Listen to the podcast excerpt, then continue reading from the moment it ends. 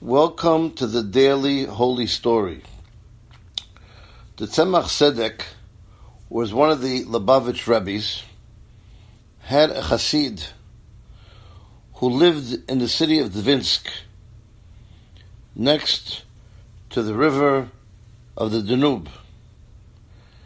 The Chasid's name was Rav Lev the Batlan, who was a great Talmid Hacham, and he knew the entire Shas. And he was detached from any physical things. He would sit in the Beit Midrash all week long learning and would only come home for Shabbat. Rav Lev the Batlan had a son who was a big and wealthy businessman. He was a contractor for all kinds of work for the Russian government. When they built fortresses in Dvinsk for the soldiers of the army, of the Russian army, he was the person who won the contract to do this undertaking of building fortresses. When the building was finished, a very important representation of high generals of the Russian army came to inspect the work of the Jew. One day, the Tsar, Nikolai I, came to Dvinsk and he decided to pay attention to the building that was done for the army. And he was escorted with a very important royal entourage, and there was a great reception for him in the city of Dvinsk. As he toured the buildings, he was one who hated the Jews. And it was a known fact that he made decrees during his reign to kidnap young Jewish children from their parents and bring them into his army. They were labeled the soldiers of Nikolai. And it was very difficult for him to accept that the Russian government needed to hire a Jew to build the buildings for the Russian soldiers. Although inside of him he understood that the Jew did wonderful work for the Russian army. As he was inspecting the buildings, he passed by one building and he said, It looks to him as if the walls are not straight.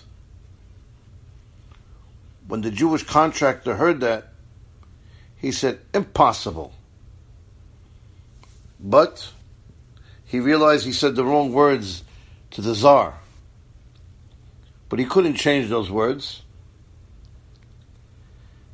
And the Tsar became enraged and instructed his men to immediately put this Jewish contractor into prison.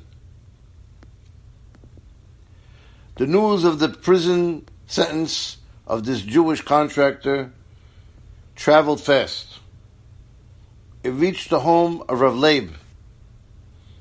And the wife of Rav Leib ran to the Bet Midrash and told her husband of the terrible news. Rav Leib was unmoved. And he said to his wife, There's nothing to worry about. Very soon, our son will be freed. In the meantime, the caravan of the Tsar Nikolai left the city of Dvinsk.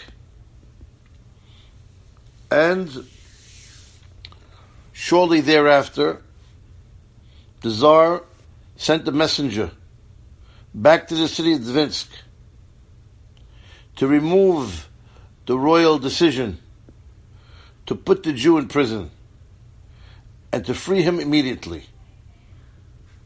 Within a short time, the messenger came back and said that the Tsar's command was fulfilled and the Jewish contractor was removed from prison. The escort of the Tsar were very surprised. Why did the Tsar bother to free the Jew in such a quick manner? And didn't even wait till he got to his destination and then send instructions to free the Jew. One of the very close confidants of the Tsar mustered up enough strength to ask the Tsar, why did he free the Jew so quickly? The Nikolai the Tsar answered him. A few years ago, I went and I inspected and soldiers of my army near Petersburg. And there was a tremendous party for me. The soldiers were all clean and orderly. And as I was inspecting them, I saw one group of soldiers that didn't live up to my standards. I got very upset and angry. And the general that was upon them, upon my instructions, were put into jail immediately.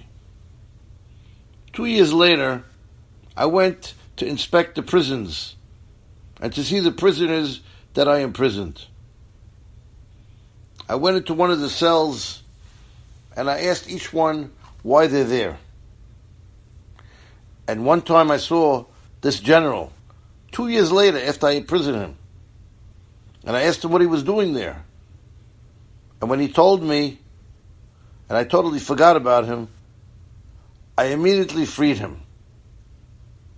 However, when I instructed my men to put the Jewish contractor into prison, the image of his face was in my mind constantly after leaving Dvinsk, and I couldn't take my mind off of him. All the time, the image of his face and his worry of being in prison was in my head. No matter what I tried to do, to remove his image from my brain, I couldn't. I understood that I have no choice but to free the prisoner. So Nikolai said, right away, I realized that this Jewish man must have the merit of his father, because I heard that his father is a great rabbi and a very holy man. And said Nikolai to his confidant, I'm going to tell you another story. What is the power of a Jewish rabbi? One time in my travels, I went to a little city. In the middle of the night, I heard all kinds of strange sounds, un, under, not understandable to a human being. I called the priest and I asked him, what do they want, these sounds? The priest looked up, he looked at me, and he said, What sounds? I turned to him and I said, You fool. And I sent them away. Then I asked for a Jewish rabbi. And I asked him, What are all these sounds? What do they want? And he answered me, They want peace and rest. So I asked the rabbi, Who's bothering them? And he answered me, The Russian government is building a train station and building train tracks. And according to the plans, the train tracks have to go through the cemetery. And that would necessitate removing the bones of the deceased in that cemetery. And those deceased people want rest and don't want to be moved. They want to have no train tracks through the cemetery. Immediately, I instructed the Russian government to turn away those tracks from the cemetery and not be built over those graves. And immediately the sound stopped. From here, said the Tsar to his man, the Jewish people are special people. They are spiritual people. And the Tsar continued on his way. Have a wonderful, wonderful day.